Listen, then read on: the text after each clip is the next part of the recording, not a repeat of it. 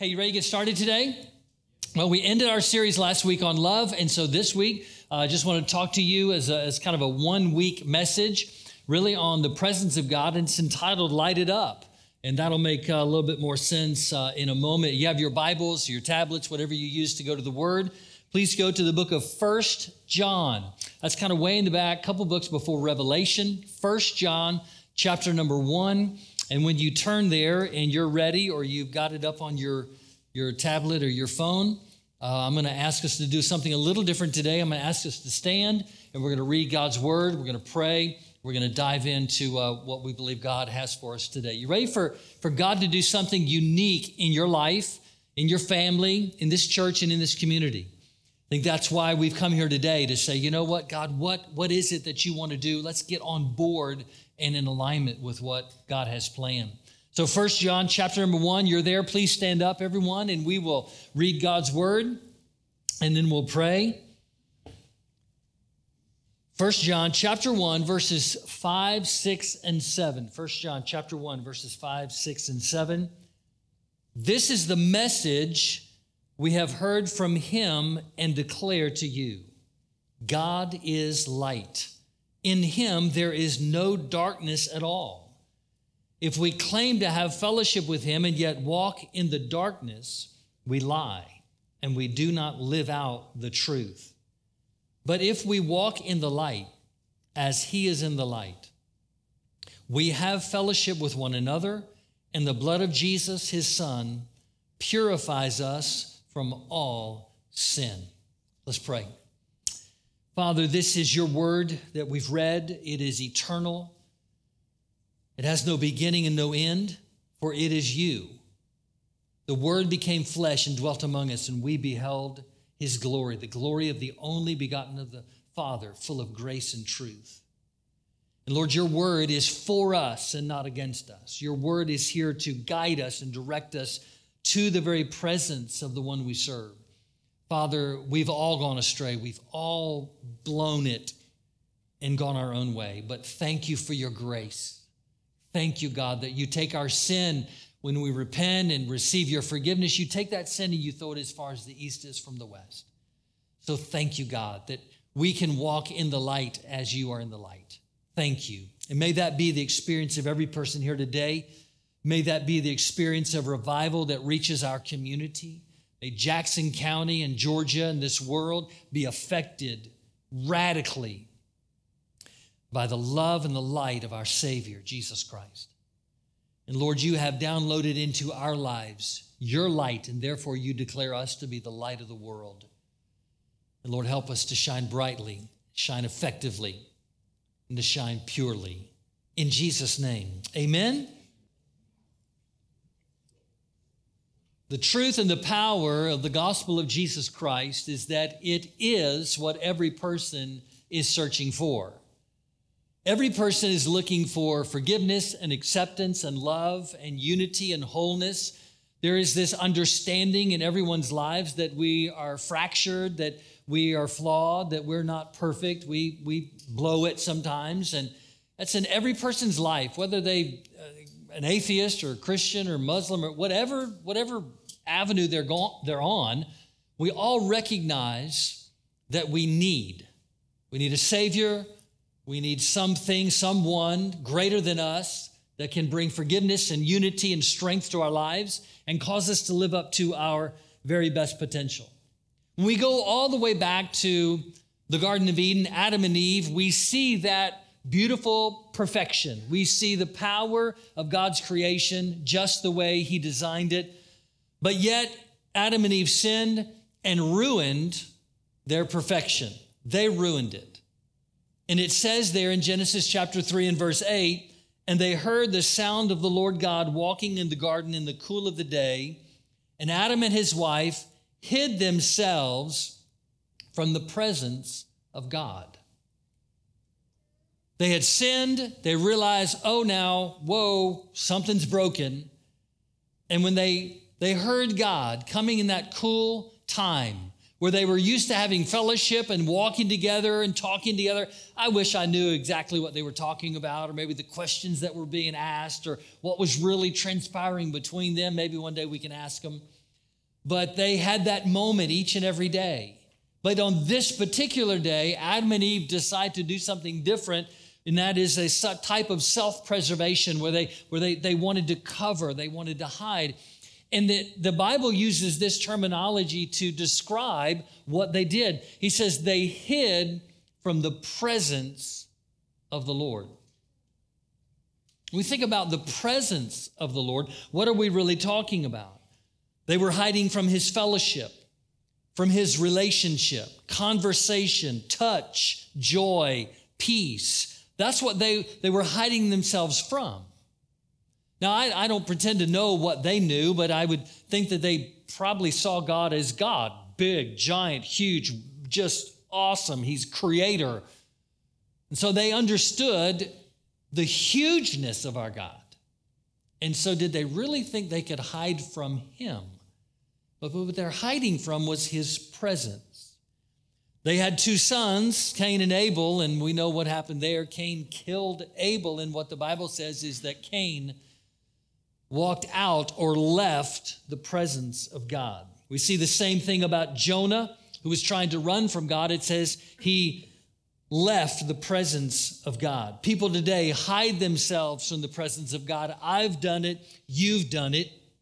And I want to try and bring an illustration that could really be easy for us to understand what we're going to be talking about for the next 15 minutes, and that is an illustration of light. This is probably not the perfect illustration, as I don't think any illustration is really perfect. But if we look at the presence of God, there's a lot of similarities to light. So we understand Jesus said, I'm the light of the world, and transitions that, you're the light of the world. We, we get all that. But let's look at light for just a moment. There's a difference between direct light and indirect light.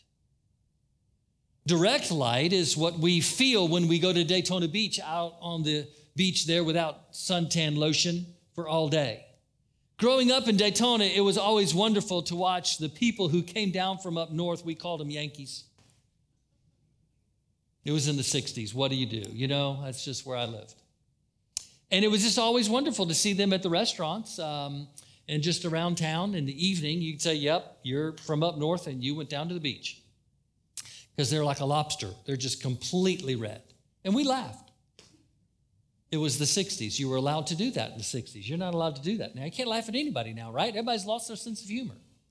You with me today? Y'all just, I don't know where you're at now. You're just like, where are you at, Chris? I think that's probably what you're asking. There's a difference between direct light and indirect light. When we look at the truth of God and His presence, it would be wrong for us to say there's any place where you could go to escape from God, like you could not be in His presence. David wrote that in Psalm 139. He said, Where can I go and escape from your presence? If I go to the heights, you're there. If I go down to the depths, you're there. I can't get away from you. He says, You're everywhere. So if God is everywhere, then how could they hide from the presence of God? How could Cain leave the presence of God? How could Jonah leave the presence of God?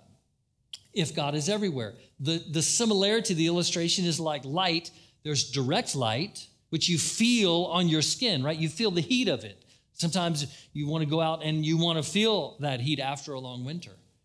But indirect light is different. You're still in the blessing of light, but yet it's not direct. You don't feel it, it's not intense, it's much more subdued. It was about uh, when 2017, I think we had a uh, eclipse that really we could see very well. And my, my dad um, and came up to uh, visit with us during that time of the eclipse. And remember, we had those glasses that you had to wear. And, and I just enjoyed spending that time uh, with my dad. And uh, just think about what comes in between the source of light in our own lives. It's, well, in, in this case, it's the moon, but in a more spiritual case, it's called sin. When sin, when we sin, it's, it's, it's something coming in between us and God. It is a shadowing of His light, it's a shadowing of His presence. The consequences of sin, or the consequence of sin, is darkness. When we decide to go our own way, the Bible says it's, it's like walking in darkness. And let's take a look for just a moment of what kind of a lot of darkness would look like. Let's, let's see what this would be, what darkness would be in this room. Okay, so there's no direct light coming from the light sources. And the sun at this time of day right now is kind of above your right shoulder. It's kind of over here. There are no windows on this side, there's only four windows here. But do you see light on that wall? The light that God provides for us is so powerful that it goes from over there and it comes out over here and it swings around through those lights and it hits that wall indirectly. But we would know the difference if the sun was setting and it was coming through those light in through those windows boldly, wouldn't we? Let me show you something. This, this light moving across here and coming this way shows how much God is trying to reach people who are trying to get to the darkest part of the world. How far can I get away from God? What can I do to make him mad? What can I do to, to just run from him? And just what can I do? I want to do my own thing. I want to go my own way. And God is saying, I love you so much. I'm sending refracting light to every dark corner because I love you and I want to reach you. But people, some, the word tells us, Jesus said, people love the darkness because their deeds were evil. But you know, there's some Christians who are satisfied to live in this much light instead of direct light. God's called us to do more, right? Well, here's what about 50% light looks like, just a little bit more than what we have now. So we see, okay, there's that's it's better. There's more light. And some Christians are content to live in this level of light. Say, well, I'm good, I'm saved, and I'm good, and I've, I've cleaned up my, my mouth. I don't use profanity anymore, and so I'm, I'm good. I mean, it's not anybody in here, it's other people. It's other people that go to other churches and just sharing that so you can share it with them. We have a tendency to want to settle and say, hey, I'm good, I'm good enough, I'm better than most. Isn't that the line that you get when you talk to some people about Christ? Hey, I'm better than most people. Well, that's not the deal, you know? Do you know Christ? Are you walking in the Spirit, as, as they're talking about in the life group? Are you walking in the Spirit, walking in connection to Him? Well, then we're going to bring up the lights all the way, and that's, that's where God's called us to live. That's where God wants us to be in that direct light. You know, in the Old Testament, let's go to the Old Testament for a little bit. In the Old Testament, God gave kind of some, some visual and experiential displays of his presence. He did something called the Ark of the Covenant. He told, he told the people, he said, This is what I want you to do. I want you to build a box. It was about four feet by two feet by two feet. And uh, there's some cherubim on top of that. Have you seen, you know, Raiders of the Lost Ark? You've been there. And uh, so he said, You know, build that box. And he said, That's where my presence is going to dwell. Now, get it. He's, he's He's talking to them in a language they can understand and something that they could get. Again, you can't box God in, right? But he's saying that's going to represent where my presence is going to be. And they took this box, and uh, there were some things that went into it. It had a lid, and they put it in what is called the Holy of Holies. It was, a, it was a basically a tented room because they were, they were nomadic and they were traveling, but the tent was like really tall, really wide, and it was thick. It was like multiple layers of cloth to where some people say it was about three inches thick. A, a, a, it's basically a veil. It was veiling everybody out here from being in that room where the Ark of the Covenant was, representing God's presence. And once a year, the high priest, the head honcho priest, if you will, was allowed to go into the Holy of Holies to present uh, people's sacrifices and asked God for, to forgive the nation of Israel. Once a year, he was allowed to go in. But you know what they did? They, they put bells on the bottom of his garments. In case the bells stopped ringing, they know he dropped dead. That's scary. It's like, come on, just keep the bells ringing. You know, I don't know if he was swaying or what. I don't know. But it's like, and I, I believe they had a rope tied around his waist because they would have to drag him out. That, I'm serious. That's for real. It's weird, but it's for real. But they did that because the presence of God is so powerful, so strong. It's like looking directly into the sun. You're going to have a problem. I think it was C.S. Lewis that said, God is like the sun.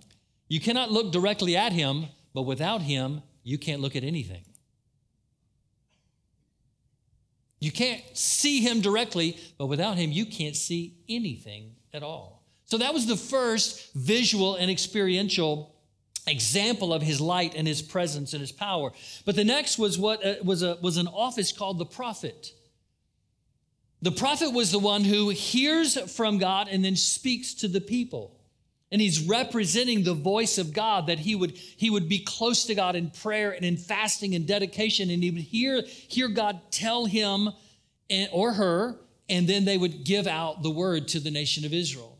The second was the office of king in which the king would have the responsibility of the leadership of the country, the protection of the country. He would, he would want to give freedom to the people to do economy and capitalism and things like that. He would give freedom to the temple and temple worship, but he would have a direct job of protecting the nation in a judicial sense and also in a, in a, a military sense of keeping other enemies at bay. So the king would have to pray and seek God. And there were good kings and bad kings, but the godly kings would pray and seek God and say, God, what do you want us to do? And God would tell them, this is what the nation needs to do. This is where the nation needs to protect themselves.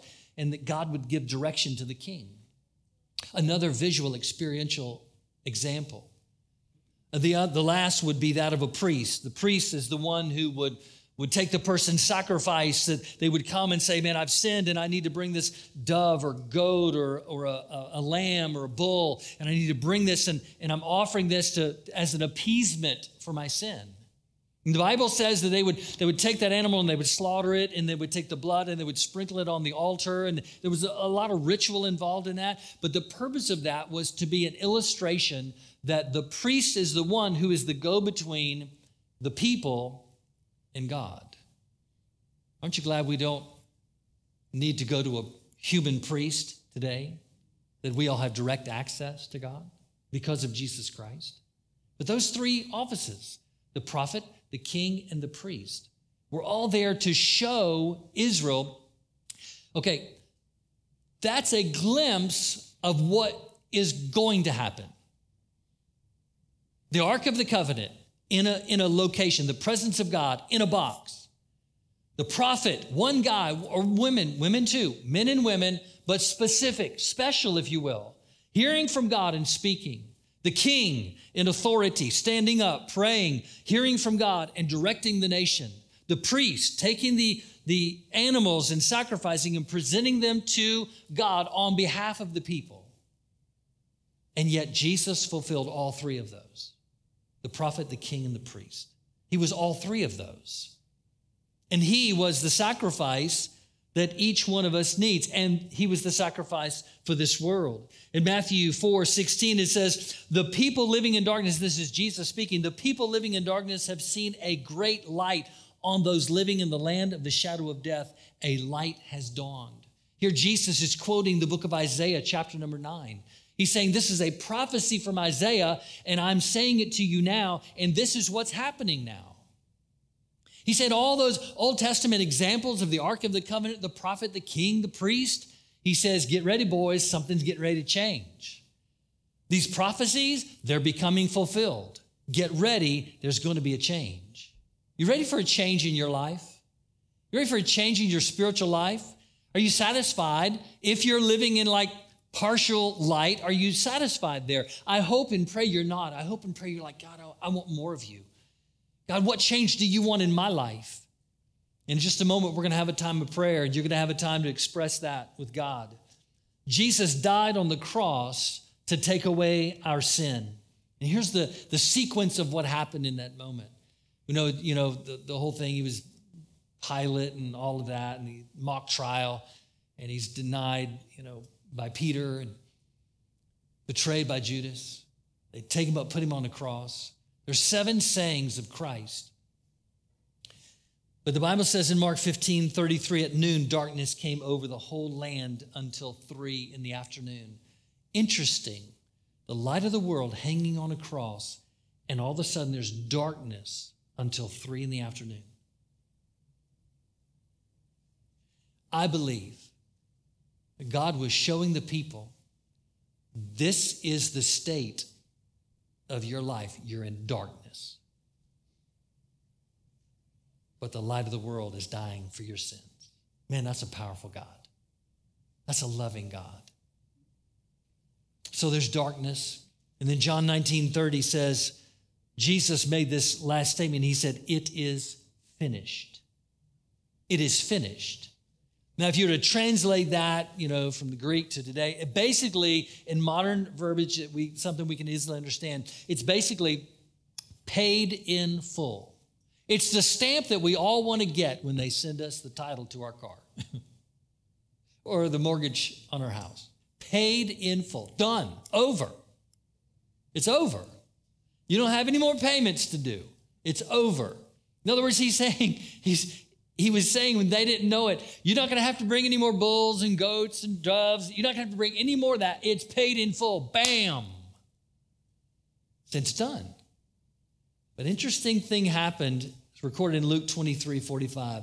The veil of the temple was torn from the top to the bottom.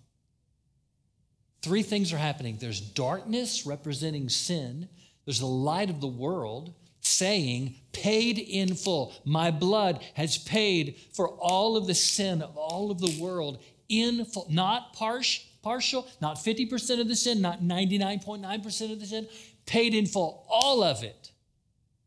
And then the veil of the temple that separates the Holy of Holies, the Ark of the Covenant, and everybody else, that veil is just ripped right away.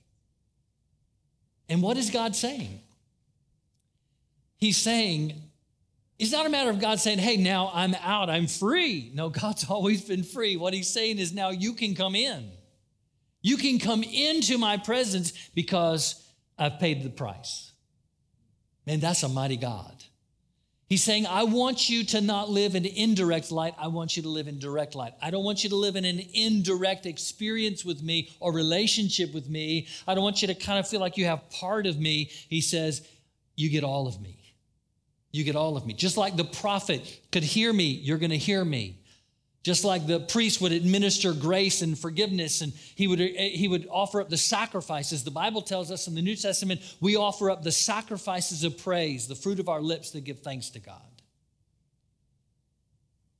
God is saying, all those things in the Old Testament that were patterns and types and shadows, man, it's coming to fulfillment now.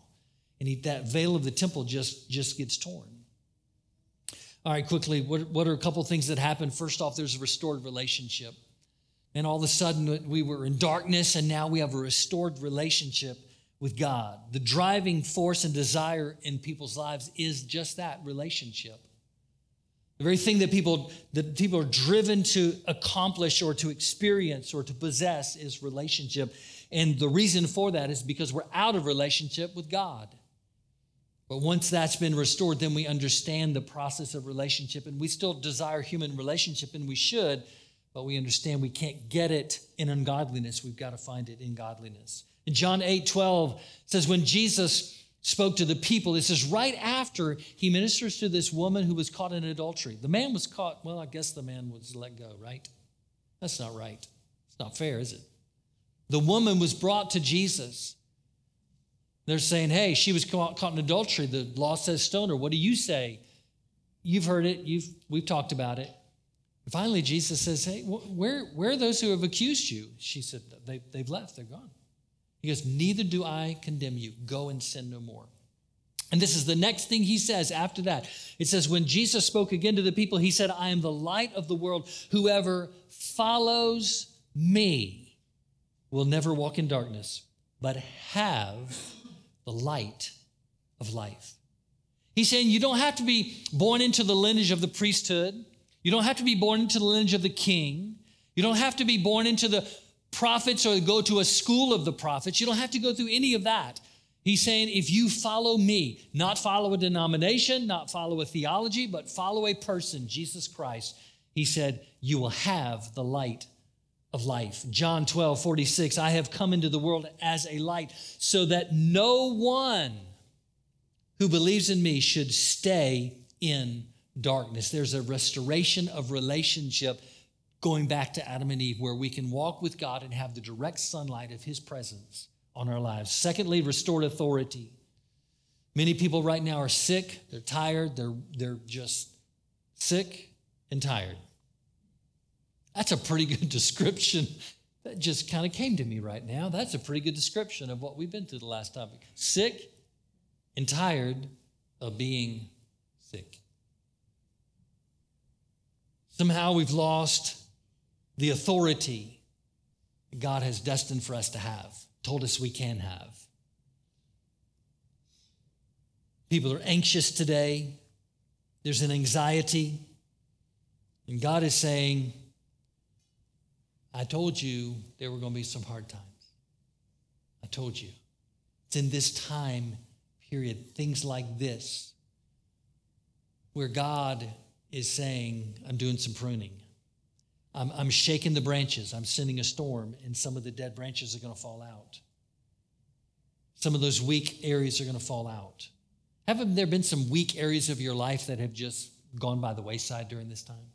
You're just like, you know, I really don't need that.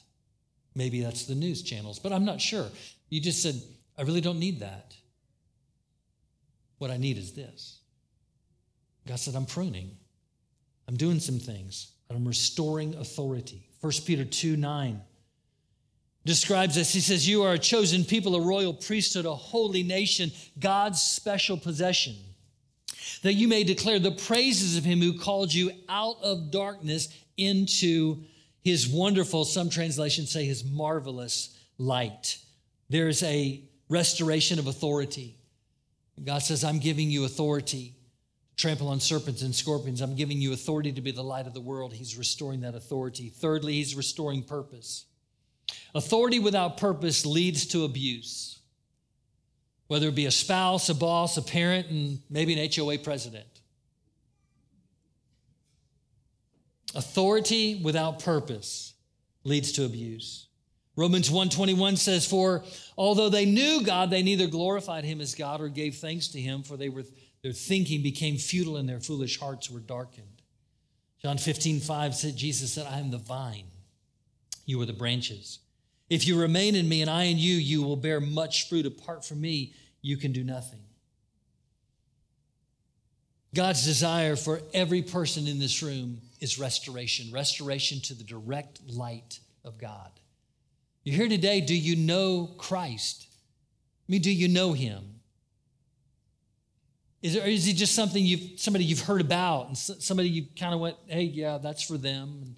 But there's yet there's still that that understanding your life of brokenness and of like what there's something not quite right. I don't see things the way I should see them. I just why why why aren't I living a life filled with purpose and joy and gratitude and peace? Could it be that you're in such indirect light that you're way over here in the corner and God is saying, I'm, I'm shining, I'm still shining on you, I'm still showing you, but I've got more light for you. I have more of my presence for you. See, 1 John 1 7, going back to the original verse, says, But if we walk in the light, as he is in the light, we have fellowship with one another, and the blood of Jesus, his son, purifies us from all sin. God has called you to walk with someone, and that's Jesus. He's called you to walk with someone, not by laws and principles, but with him. That's how God wants you to walk. For as we walk in the light as he is in the light, God's called you to walk in fellowship not, not strict adherence to rules and regulations, but to walk in fellowship like Adam and Eve, walking in the cool of the day and having conversations and having joy and peace and touch and, and, and all of that. God's called us to do that, to walk in fellowship and all of those things that were lost in the garden. And God's called us to walk free from sin in the direct light of God's presence. He said, if we do that, then the blood of Jesus forgives us of our sins and we're walking in harmony and unity with Him. My, my question today to us is that where are you living in the light that God has wanted you to live in? Or are you living somewhere in the shadows? Are you, are you living somewhere to say, well, I'm good enough? I'm okay. I mean, I'm going to heaven. But doesn't, don't you think God has more for you than just say, well, I, yeah, I'm going to make it? That's, that's primo. That's nothing better. But I'm saying, God, in this life, He said, I, I want to build some of you to be prophetic some to be leaders, some to be having gifts of mercy and giving and all those gifts of the Spirit that operate within us that have to be understood and built up and, and have the Holy Spirit speaking to us and through us about how to minister those and how to live inside of those. He said, I've got that light for you. I've got that fellowship of joy. Man, there's a time period in right now that people are having tough time with joy. We've been just, it's like, when is this stuff going to end? When's all this going to be over with and done? You know, we haven't talked about viruses much at Hope Crossley. We're just trying to leave it outside the four walls. And we're not going to start talking about it, but I am, for a moment, I'm just saying, hey, I don't know when this is all going to end, but I do know the one who's going to outlast it, and that's God and those who are going to maintain light in Christ. That's, those are the ones that are going to outlast this thing. So maybe another month, and maybe another six months. I don't know. But I know I am determined, as for me and my house, we're going to outlive this thing because we're going to serve the Lord. Amen? That's what God's called us to do. So the question is are, are you living in, in the light that God has for you? Are you just kind of falling back a little bit? God's saying, All right, I'm going to stir it up. Come on, let's go. Let's stir it up. Let's get back to Adam and Eve. Let's get to the fullness of God's light in His presence. Let's pray.